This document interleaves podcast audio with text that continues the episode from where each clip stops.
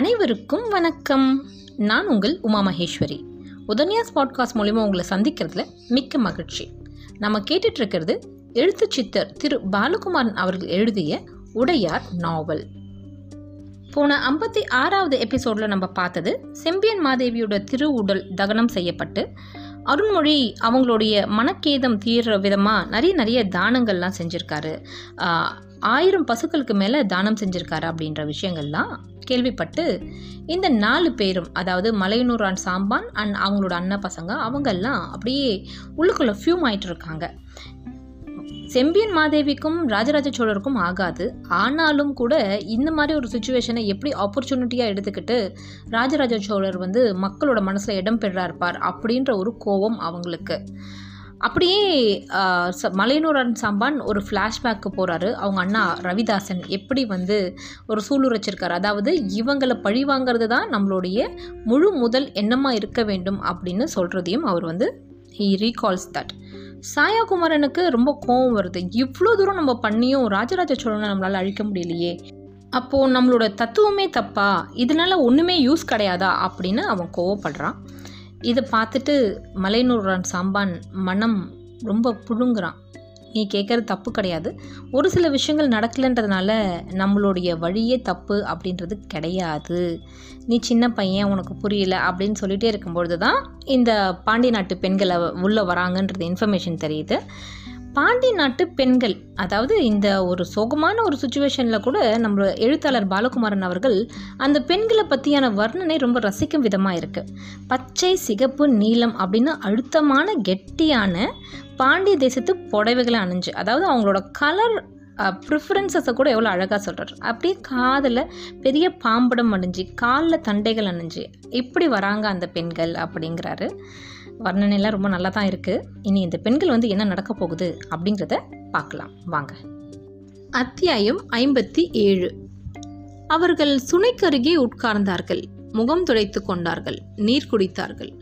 காடுகளுக்கு உள்ளே போய் கொய்யா பழங்கள் பறித்து வந்து மேல் துண்டால் மூட்டையாக கட்டி காளிதாசன் அங்கு கொண்டு வந்து கொட்ட அவர்கள் ஆவலோடு பழங்களை எடுத்துக்கொண்டார்கள் குழந்தைகளுக்கும் வேகமாக நறுக்கி காளிதாசன் கொடுக்க அவர்கள் சந்தோஷமாக உண்ணத் துவங்கினார்கள். பசி குறைந்து தாகம் குறைந்து முகத்தில் நீர் பட்டு சற்று ஓய்வெடுத்தவுடன் அவர்கள் கோபம் குறைந்தது. ஐயாவை பார்க்க முடியாதா? என்று கேட்டார்கள். நிச்சயம் பார்க்கலாம். உங்களை விட உங்களை பார்க்க அவர் ஆவலாக இருக்கிறார் என்றான். எந்த முயற்சியும் நடக்கவே இல்லையா? என்று இன்னொரு பெண் கேட்கும் பொழுது அவள் கண்களிலிருந்து கண்ணீர் வழிந்தது. பல வருடங்கள் ஆகிவிட்டதையா? என் புருஷன் முகத்தை பார்த்து. திருமணமான பதினைந்தாம் நாள் போருக்கு போனார். அவர் எப்படி இருப்பார் என்பதை எனக்கு மறந்து விட்டதையா இன்னும் ஒரு மாதத்திற்குள் என் புருஷனை நான் பார்க்காவிட்டால் நான் தற்கொலை செய்து கொள்வேன் அந்த பெண் சொல்ல காளி கண்களை மூடிக்கொண்டாள். அவள் பாதத்திற்கருகே கையை வைத்தான். சத்தியமாக சொல்கிறேன். உன் பாதம் பட்ட தூசியின் மீது ஆணையிட்டு சொல்கிறேன். இதை தவிர வேறு எந்த சிந்தனையும் எங்களுக்கு இல்லை. நாங்கள் இந்த காட்டில் உல்லாசமாக வாழவில்லை. எங்கள் குடும்பங்களை உதறிவிட்டு இங்கு துறவிகளைப் போல அலைகிறோம். காட்டுவாசிகளைப் போல வாழ்ந்து கொண்டிருக்கிறோம். காரணம் எப்படியாவது அருண்மொழியை அழித்து சோழ தேசத்திலிருந்து பாண்டிய வீரர்களை மீட்டு கொண்டு வர வேண்டும் என்ற எண்ணம்தான். தயவு செய்து இதை புரிந்து கொள்ளுங்கள். சோழர்கள் பலமாகிக் கொண்டிருக்கிறார்கள். சாம்பான் அவர்களை எதிர்க்க மிக ரகசியமாக பெரும் படை திரட்டி கொண்டிருக்கிறார். படை வீரர்கள் அங்கங்கே தயாராக இருக்கிறார்கள். திருவொற்றியிலிருந்து போரில் சிறைப்பட்ட பல்வேறு தேசத்து வீரர்கள் அடிமைகளாக தஞ்சையை நோக்கி நகர்ந்து கொண்டிருக்கிறார்கள். இந்த சந்தர்ப்பத்திற்காகத்தான் நாங்கள் காத்து கொண்டிருக்கிறோம். திருவொற்றியூரிலிருந்து மதுரை வருவதை விட தஞ்சையிலிருந்து மதுரை வருவது எளிது. திருச்சிராபுரம் நோக்கி வந்து காவிரி தாண்டி அங்கிருந்து மதுரைக்கு புகுந்து வரலாம். எனவே உங்கள் கணவன்மார்கள் தஞ்சைக்கு வந்துவிட வேண்டும் என்று தயவு செய்து வேண்டிக் கொள்ளுங்கள் என்றான் தஞ்சையிலே என்ன வேலை? என்று ஒரு பெண் கேட்டாள். தெரியவில்லை. பல்லாயிரக்கணக்கான வீரர்கள் தஞ்சையை நோக்கி நகர்ந்து கொண்டிருக்கிறார்கள் என்று கேள்விப்படுகிறோம். மதுரையிலிருந்தும் பெண்கள் தஞ்சை நோக்கி வருகிறார்கள் என்றான் தஞ்சையில் மிகப்பெரிய கோவில் கட்டுகிறாராமே? இதுவரை இல்லாத ஒரு வடிவத்தில் கட்டுகிறாராமே? அந்த கோவில் கட்டி முடித்துவிட்டால் ராஜராஜ சோழனுக்கு மரணமே இல்லாத பெருவாழ்வு கிடைக்குமாமே என்று ஒரு முதிய பெண்மணி உறக்க சொன்னாள். யார் சொன்னார்கள்? ஊரில் அப்படித்தான் பேசிக் கொள்கிறார்கள். ஒரு மனிதருக்கு மரணம் ஏற்படக்கூடாது என்றால் ஒரு குறிப்பிட்ட விதத்தில் கோயில் கட்டினால் போதும். மரணம் நிகழவே நிகழாது என்று சொல்கிறார்கள் என்றாள். இல்லை அப்படி ஒரு பொழுதும் இந்த உலகத்தில் நடந்தது இல்லை. பிறந்தவர் இறப்பது உறுதி. மரணமில்லா பெருவாழ்வு என்பது உடம்பை குறித்ததல்ல புகழை குறித்தது. இதைத்தான் அவ்விதம் சொல்கிறார்கள். எனவே அருண்மொழிக்கு மரணமே இல்லை என்று நீங்கள் எவரும் அச்சப்பட்டுவிட வேண்டாம். அவர் மரணம் நமது கைகளிலே இருக்கிறது என்பதுதான் பிரச்சனை என்றான் அவன். நாங்கள் மலையனூரன் சாம்பானை பார்க்க முடியாதா? அந்த பெண்கள் கேட்டார்கள். நிச்சயம் இவ்வளவு தொலைவு காட்டிலே நடந்து வந்திருக்கிறீர்கள். நீங்கள் அவரிடம் போவதை விட அவரை இங்கே வரவழைக்கிறேன் என்று சொல்லி காளிதாசன் தொலைதூரத்திலுள்ள திட்டு நோக்கி ஊ என்று குரல் கொடுத்தான். பதிலுக்கு அங்கிருந்தும் குரல் வந்தது. காளிதாசன் அவர்களுக்கு அருகே போய் அமர்ந்து கொண்டான். பெண்கள் அவனை சுற்றி வட்டமாக உட்கார்ந்து கொண்டார்கள். அந்தனரே நம்மால் அருண்மொழியை வெல்ல முடியும் என்று நினைக்கிறீர்களா? பாண்டியர்களுடைய ஆட்சி காலம் என்றேனும் மலருமா? என்று ஒரு முதிய பெண் கேட்டார் ஏன் தாயே எதற்காக அவ்விதம் கேட்கிறீர்கள்? பாண்டிய தேசம் காலாகாலமாக சோழனுக்கு அடிமைப்பட்டுதான் கிடக்குமோ? மகிழ்ச்சி என்பதும் மலர்ச்சி என்பதும் இனி பாண்டிய தேசத்திற்கு வரவே வராதோ? சங்கம் வளர்த்த மதுரை இனி வெறும் சுடுகாடாக தான் இருக்குமோ என்ற பயம் ஏற்படுகிறது என்றாள் அவள். சுடுகாடா? அங்குள்ள சோழ பரம்பரையினர் மதுரையை நன்றாகத்தானே ஆட்சி செய்கிறார்கள்? என்றான் அவன். யார் இனி மதுரையை ஆட்சி செய்தால் என்ன? பாண்டியர்கள் ஆட்சி செய்யாதவரை இந்த மதுரை சுடுகாடுதான். எப்பொழுது மதுரையிலே பிறந்த ஒரு மண்ணின் மைந்தன் மதுரையை ஆட்சி செய்கிறானோ அப்பொழுதுதான் மதுரை நகரமாக விளங்கும். சோழருடைய கால்பட்டு சோழருடைய அதிகாரத்தில் ஈடுபட்ட இடத்தை நாங்கள் மதிப்பதே இல்லை. நாங்கள் மதுரையில் வாழ்வதும் இல்லை. மதுரையை சுற்றியுள்ள மலைகளில்தான் ஒளிந்து கொண்டிருக்கிறோம் என்றாள் அவள். ஏன்?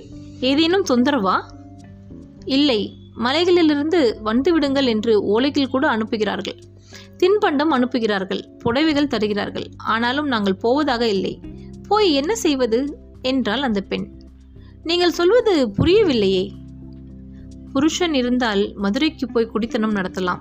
புருஷன் இல்லாத ஊரில் நாங்கள் என்ன குடித்தனம் செய்வது?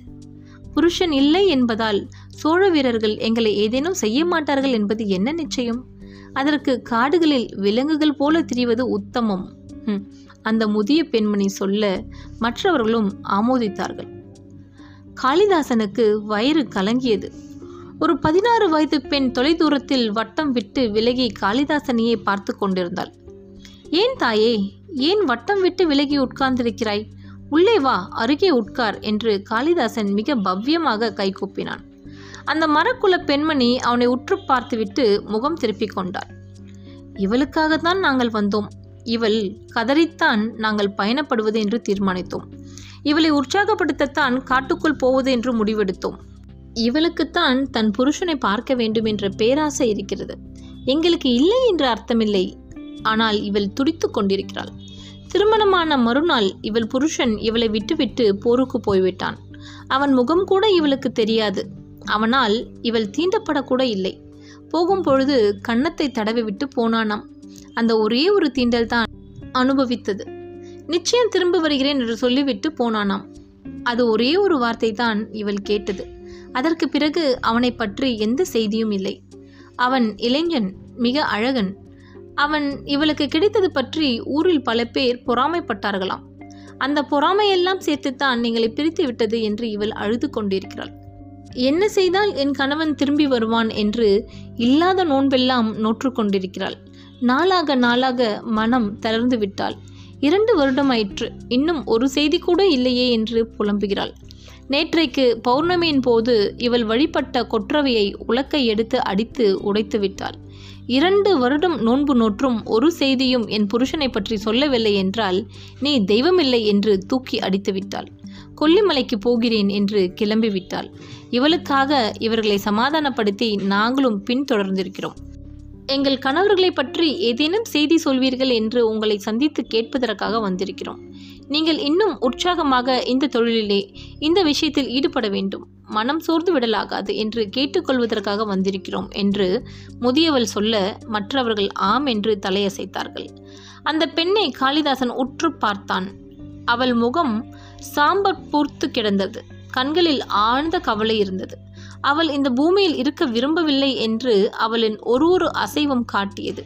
காளிதாசன் கவலையானான். பம் பம் மகாதேவ் என்று உறக்க குரல் கேட்டது. துர்க சரவணனும் சாம்பானும் இறங்கி வந்தார்கள்.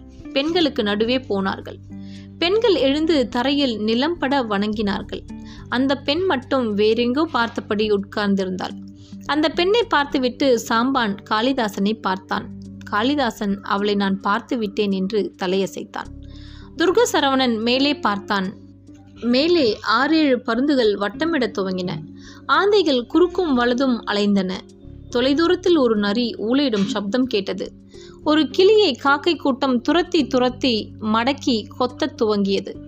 கிளி கதறி கதறி சுற்றி வந்தது.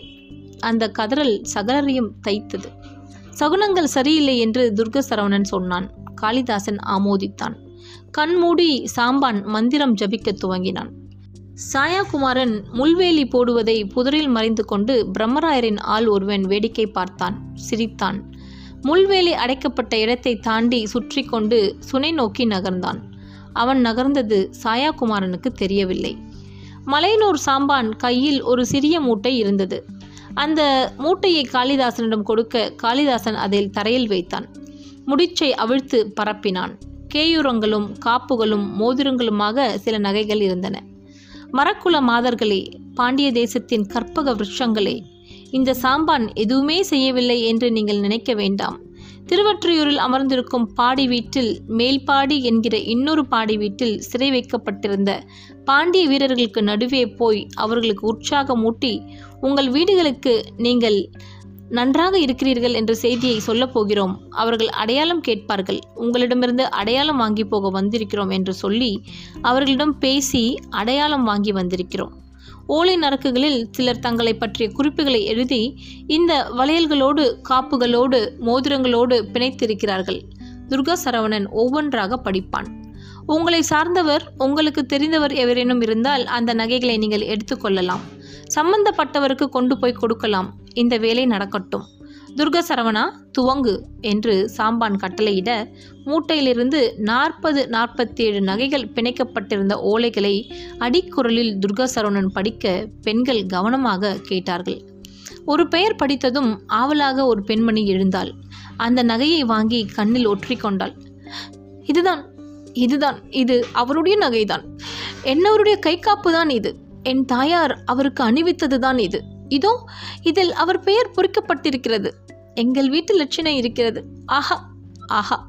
ஐயா இதை பார்க்கிற பொழுது அவரை பார்ப்பது போலவே இருக்கிறது. இவரை யார் பார்த்தார்கள்? அவர் நலமாக இருக்கிறாரா? என்ன செய்து கொண்டிருக்கிறார்? அவரை அடிக்கிறார்களா? துன்புறுத்துகிறார்களா? கடினமான உழைப்புக்கு பயன்படுத்துகிறார்களா? அவர் உற்சாகமாக இருக்கிறாரா? எங்களை பற்றி ஏதாவது கேட்டாரா? எங்களை பற்றி நினைத்து கொண்டிருக்கிறாரா?